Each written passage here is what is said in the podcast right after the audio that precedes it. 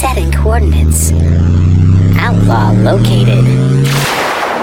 I'm Ryan McCarthy, and welcome to The Stolen Goods. This podcast is all about outlaws, bandits, and scourges of the seven seas. Every week, we're going to take a look at a different one of these characters and learn about them. We'll shine the spotlight on some of the most infamous bandits, outlaws, and pirates in history, and even dig deeper to learn about some that maybe you haven't heard of before. I am not a historian, nor do I claim to be an expert on the topic. I'm just a guy who thinks this type of stuff is rad and wants to learn more about it. So grab your bow and arrow, six shooter, and bag of blue and join me as we walk the plank and plunge into the lawless world of banditry and swashbucklery. Is that a word? Together. All right. And welcome to the Stolen Goods. My name is Ryan McCarthy. Thank you so much for joining me and Happy New Year. Um, this episode will be coming out on Monday, the 2nd. You know, I wanted to get it out on, uh, on uh, the first on Sunday, but there was just too much going on this week. I'm sure you understand. I'm sure you're all doing stuff, and I'm sure you know you had a wild and wacky December 31st. And if you didn't, it was because you're like me and you just don't want to go out anymore. Um, the idea of being out on January 1st at like anytime after midnight is just a terrible idea. Um, so if you're listening to this, it's because you got home safely, and I'm happy. I'm happy to hear that. Um, yeah, and it was cool because I uh, I got to ring in the new year doing what is the most important thing in my life right now, which is this podcast. Uh, I love doing this podcast, and I love talking to you, um, whoever you are. Uh, and uh, and I just find it really really cool because um, I'm seeing a lot of people from all over the world uh, tuning in. And not everybody tunes into every episode. People tune into the ones that they're interested in. And uh, I have a few people, or, you know, I see in the metrics like a few towns are showing up um, pretty regularly and uh, I really appreciate that. And I, and I just noticed that throughout the different episodes, you know, I, I see people from Australia uh, uh, tuning in, and India, and the United Kingdom, and the Shetland Islands, which I didn't I didn't even know where they were, and then I had to look it up, and they're like a little bit northeast of Scotland, um, and Malaysia, uh, Canada, Mexico, uh, all over the United States. Um, Vietnam, uh, you know, uh, so uh, Belgium, France, you know, Spain. It, it, it's just I, I just I find that so cool. Um, and uh, if I didn't say your country, I apologize, but thank you for listening. So, um, you know, ringing in the new year here, and uh, we're we're ringing in the new year with a little bit of style. You know, I said it was going to be a, I said it was going to be a pirate I said that we are going to do a pirate um, last week, and I changed my mind. And the reason why uh, I was well, I was I was looking for um, something that was kind of like New Year's themed, and I really couldn't find anything. Uh, but what I did find was uh, a pretty stylish bandit, uh, a bank robber, uh, and this guy is very uh, Ocean's Eleven-y. You know, we're talking about a guy that was like a gentleman bank robber and uh, a total socialite, and um, you know, uh, pulling off these elaborate heists. You know, I do like the uh, I do like the bank robbers that are smash and grab and putting 45s or uh, you know like uh, Colt 45s in your in your face and robbing you. Uh, I do not condone it. Let me just put that out there. Um, but uh, uh, this one we we're kind of changing pace, and uh, you know the idea of Robin Banks uh, with a with a three piece suit on, all that good stuff. And so today we're talking about George Leonidas Leslie. Uh, this guy, kind of like the the creator of the um, uh, replica model that people practice on, uh, that you see in bank robbery movies like Ocean's Eleven and The Italian Job and all that kind of stuff. Um, this guy is kind of like the. Um, I'm not going to say he's the Godfather because there are a few other bank robbers like him. uh, that I discovered through doing my research on this guy. But um, uh, this guy is basically, you know, he, he's definitely the OG gentleman bank robber. So, uh, what do you say? We jump into the time machine here and uh, let's get out of here and let's go check them out right now. All right. So here we are in 1842. And it was a good year. On March 3rd, Massachusetts passed the first child labor law in the country. And they really cracked down, I gotta say. They made it so children under 12 couldn't work more than 10 hours a day. 10 hours a day! So the next time you complain about your eight hour work shift, just remember that if you were 11 in 1842 and had just worked eight hours, Massachusetts, at the very least, still thought that you had two more hours in you. That's nuts. And on August 27th, the Treaty of Nanjing was signed between the Chinese and the British, giving Great Britain control of the island of Hong Kong. Now, China had restricted trade between China and England and would sell tea and other goods for silver, but wouldn't buy any goods from England. So England wasn't making any money back, and on top of that, they were only allowed to trade out of one port in China out of the Canton province, modern day Guangzhou. So Great Britain started smuggling opium in from India into China and basically dealing drugs to the Chinese to raise money. So in 1842, China was like, fine, we'll trade with you and give you more port access. Just stop turning our citizens into drug addicts. Not cool, man. I mean, it's a little more complicated than that, but that's kind of the gist of it. And in the same year, in 1842, in New York City, a boy named George Leonidas Leslie was born to his parents who had just moved to America from that crazy opium slinging island of Great Britain two years before. The facts about George Leslie's childhood are pretty few and far between. But a few years after he was born, his father decided to pack up the family and move to Cincinnati, where he opened up a brewery and apparently did very well for himself. And George and his parents started living the good life. Then, on February 4th, 1861, the seven states of South Carolina, Georgia, Florida, Alabama, Mississippi, Louisiana, and Texas seceded from the Union, culminating the Battle of Fort Sumter, which is generally considered the beginning of the Civil War. And at first, feelings of patriotism soared high, and people flocked to join the Army for both the North and the South. But as time went on, the reality of the war started to set in. People lost their enthusiasm for the war, and the armies on both sides started to dwindle in numbers. This led the South in 1862 and the North, which included Ohio in 1863, to pass acts of conscription, which required every able bodied male citizen and immigrant between the ages of 20 and 45 to register in the newly established draft. Many people didn't believe in the war, let alone want to enlist and become one of the 620,000 soldiers who ultimately ended up dying in the war, which, according to the National Park Service website, nps.gov, is the amount of American fatalities in the Revolutionary War, the War of 1812, the Mexican War, the Spanish American War, World War I, World War II, and the Korean conflict combined. But there was a way out, though. If you could find a substitute to take your place, usually someone of very poor social standing who could only benefit from being in the Army, if they survive, that is, you were off the hook. The other alternative was to just pay the government $300 to get out of service. This was the equivalent of $7,000 of today's money, which most people couldn't afford. This was not a very popular policy amongst the general public, and people rioted in the streets all over the country screaming about how this was a rich man's war but a poor man's battle. Nevertheless, when it came time for George Leonidas Leslie to get drafted, that's exactly what his rich father did. He paid the government 300 bucks and George was out, to which he caught an enormous amount of flack for. But George carried on and attended the University of Cincinnati for architecture and graduated with the equivalent of high honors. The whole Latin honors thing, like summa cum laude and magna cum laude, didn't start until 1880.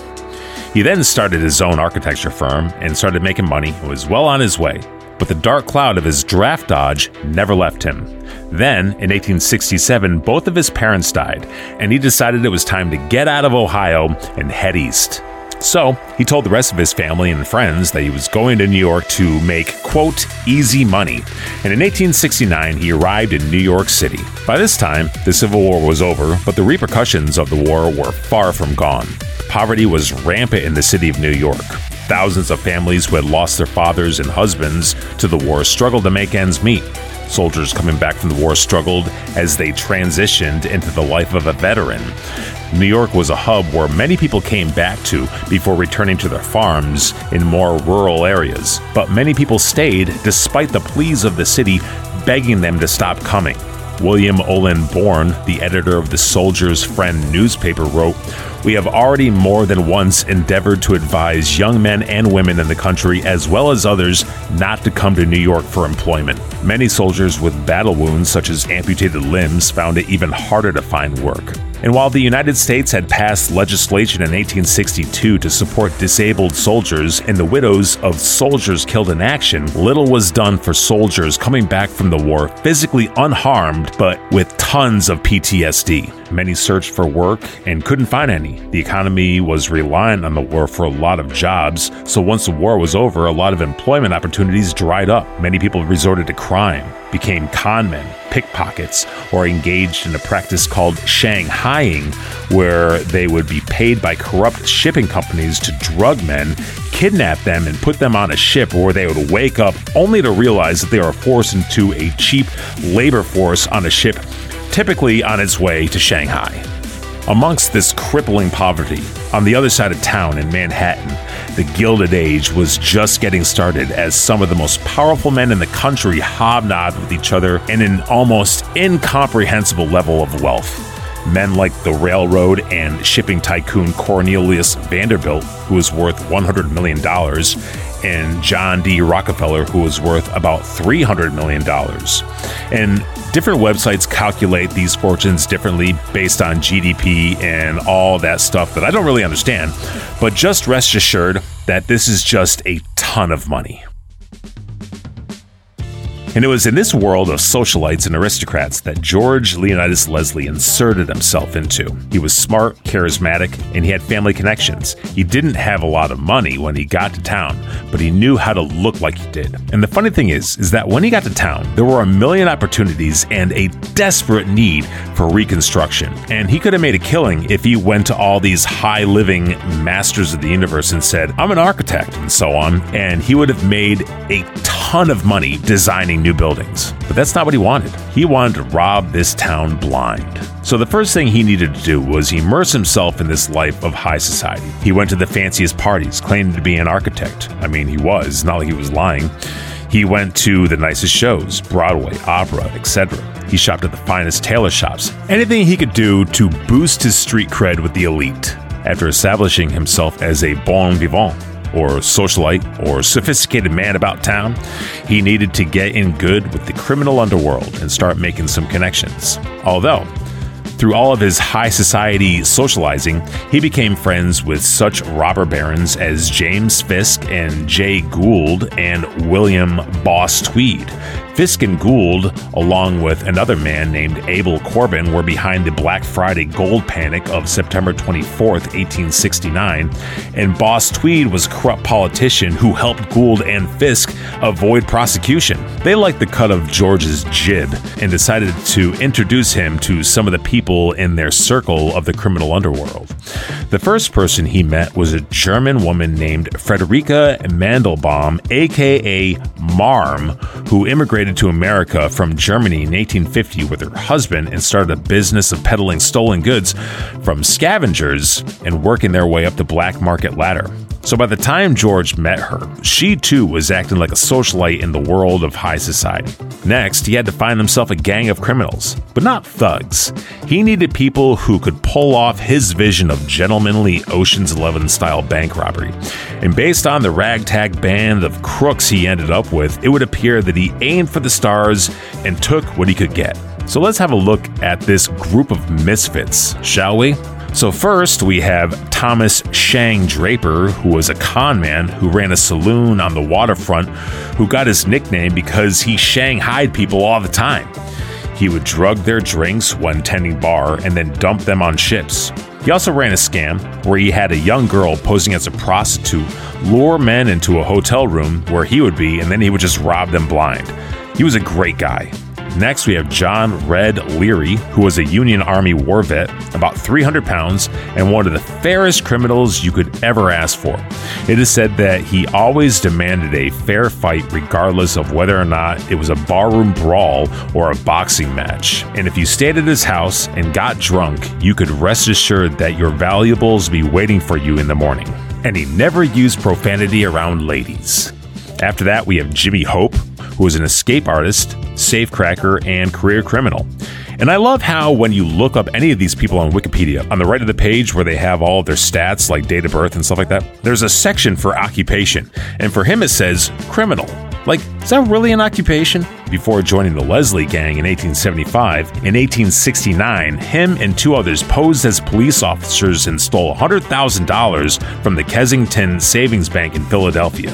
Just shameless. Other members of the gang included Banjo Pete Emerson, Jimmy Brady, Abe Coakley, and Worcester Sam Perris. So now George has a gang. He has a fence that he is earning the trust of, and now it's time to start robbing some banks. The first thing he would do is go to parties and he would find a prominent bank owner and strike up a conversation and say something to the effect of, I'm an architect and I'm currently designing a bank and I just can't get the vault right. Do you think I could take a look at your blueprints? Nobody suspected him. He was charismatic and looked wealthy, and he was, in fact, an architect, so he knew how to talk the talk. So people would just show him the blueprints, and bam, now he knew the ins and outs of the bank and could replicate the bank and figure out how to break in without being detected. How did he do this, you ask? Well, his fence, Marm, was in possession of a bunch of abandoned warehouses in Brooklyn that she used to store all of her stolen goods at, and she let him use one of them as his headquarters to plan his heists. And since the Brooklyn Bridge hadn't been completed yet, construction on the Brooklyn Bridge started in 1869 and ended in 1883, there wasn't a lot of traffic in Brooklyn, so there wasn't a lot of police presence snooping around. I mean, you can't make this stuff up. Now, in cases where George couldn't get access to blueprints, he would open up an account at the bank and visit the bank a number of times to case the place and use his architectural knowledge to figure out weak points. Other times, he would convince the management of the bank to hire someone he knew who was part of the gang and then use them as an inside man on the job. Once he had the blueprint of the bank, and had effectively cased the bank. He would set up a replica of the bank floor in the warehouse, all the way down to where the desks were placed in the room, and would have his team navigate the room in the dark while he would time them with a stopwatch. He would also find out what kind of bank safe or vault a bank had and would buy the same kind on the black market so him and his cohorts could practice cracking it. One of the most interesting tactics that Leslie implemented was using a device called a little joker, which was a thin disc of metal with a wire on it that would have to be placed on the inside of the dial of a vault. And when the bank workers spun the dial according to the combination, the tumblers would make imprints on the thin metal. The correct numbers making the biggest imprints. Now, this would give you at least the correct numbers of the combination, and you would just have to figure out what the order was. Now, this required you to break into the bank twice before you even robbed it once to plant the little joker, and another time to retrieve it so you could look at the imprints. So it's critical to have someone on the inside to help with that. Other than that, don't ask me anything more about how the little joker works. I have expended anything I know about how this thing works. One of the Leslie Gang's most successful robberies was one of his first ones in 1869, where him and his cronies robbed the Ocean National Bank in New York City of $786,000. Then, in 1870, while he was living in Philadelphia at a boarding house owned by Mary Coath, he met and married her 15 year old daughter, Mary Henrietta Coath, aka Molly. He's 28. Freaking pervert.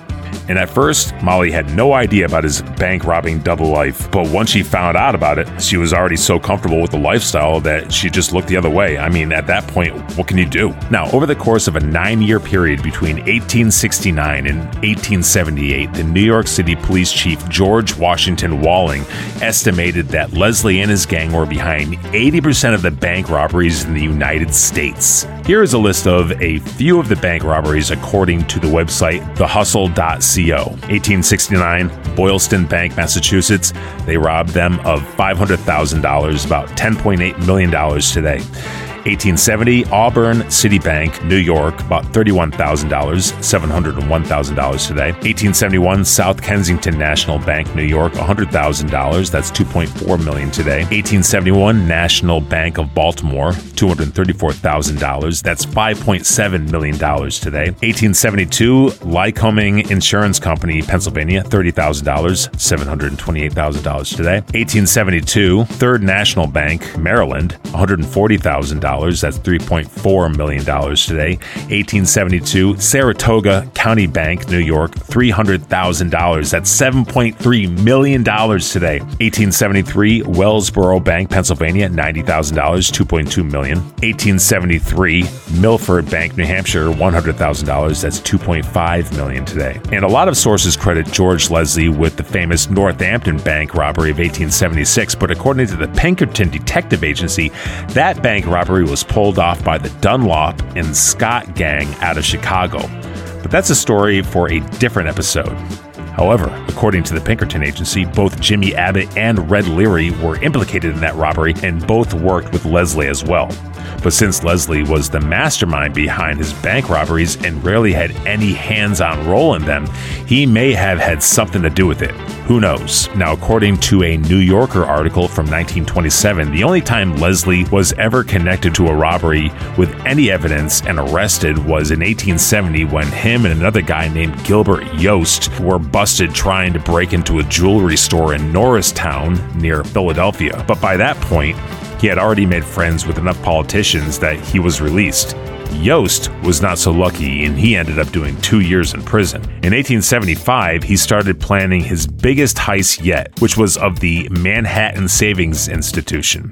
He spent three years planning that job, but during this time, he started to get a little careless. Not with the bank heist so much, he started getting careless with women. He was already married to Molly, but he was having an affair with two other women. One was a woman named Babe Irving, and the other one was the mistress of his first lieutenant, Shang Draper. Now, some sources say that there was only one woman, and that Babe Irving and Shang Draper's mistress were one and the same, and that it was his wife. Who knows? Then in February 1878, the gang went up to Dexter, Maine to commit a robbery. When they got to town, they didn't even talk to each other and even checked into different hotels so that nobody could identify them as being connected to each other. When they broke into the bank, they hung a black drape over a curtain rod so that no one could see them breaking into the safe. And while this was happening, one of the burglars walked around the bank dusting and acting like he belonged there, so passersby didn't think anything of it. Then finally, on October 27, 1878, the gang committed the robbery of the Manhattan Savings Institution. It made off with $2.7 million, which is the equivalent of $80 million today. The robbers did a pretty sloppy job, though. Jimmy Hope and Worcester Sam Perris and several other masked men broke into the Manhattan Saving Institution and held janitor Louis Werkel and his family, who lived in the building, captive, holding them at gunpoint. The men forced Werkel to open the outer door of the bank vault and then bound and gagged him with the women. The bank robbers were eventually able to gain access using their safe cracking tools, and the robbers quietly left the bank through the back door, taking with them the securities and money valued at $2,757,700. Of this, $73,000 was in coupon bonds and $11,000 in cash. Shortly after the bank robbers left, Werkel untied himself and notified the authorities. After the Manhattan bank robbery, an investigation began, and it was discovered that bank watchman Patrick Shelvin was planted by the gang and helped them enter. He gave a full confession, and the gang members were rounded up from around the country. Jimmy Hope and his son John Hope and another gang member, Bill Kelly, were convicted. Jimmy swore until the day he died that his son had nothing to do with the bank robbery and was wrongfully imprisoned. Now, the reason why the bank job was not a clean job was because Leslie was not around to see it. On May 29, 1878, about five months prior, Leslie was killed and his decomposing body was found lying at the base of Tramps Rock near the border of Westchester and New York counties past the Bronx River. He had been shot in the chest and in the back of the head. To this day, the case has never been solved, but most people believe that it was Shang Draper who killed him. It is believed that Draper found out that Leslie was sleeping with his wife or mistress or whatever she was and had convinced her to ask to see him and lure him to a location where Draper could kill him. It is also said that on more than one occasion, when they robbed banks, they wore disguises and Leslie had Draper dress up like a woman. That probably didn't help. George's wife Molly had already left for Philadelphia. The plan was to make this robbery the big score and retire, but Molly never saw George again. And since nobody had access to his money, they couldn't give him a proper funeral, and he was buried unceremoniously in an unmarked grave in Cypress Hills Cemetery in Brooklyn. It is believed that up until his death, Leslie stole between 7 and 12 million dollars, which equals anywhere from 208 to 357 million dollars. And aside from the little snafu in Norristown, Pennsylvania, he was never caught. It wasn't until the other gang members were caught that the authorities truly found out who George Leonidas Leslie was. Nobody in New York ever suspected that this charismatic socialite would later be named the King of Bank Robbers. So that's it. That's the story of George Leonidas Leslie. And uh, I got to say, um, I did not know that um, half that stuff was possible back in the 1800s. Uh, this is the kind of stuff I love. You know, I, I love finding these these these people that are that have all these creative ways of like robbing banks and everything. I don't condone it, just so you know. I. I feel, like I got to say that half the time. You know, I think this stuff is fascinating. I love talking about it, and um, you know, uh, I think next week we are definitely coming back with a pirate. It's been too long.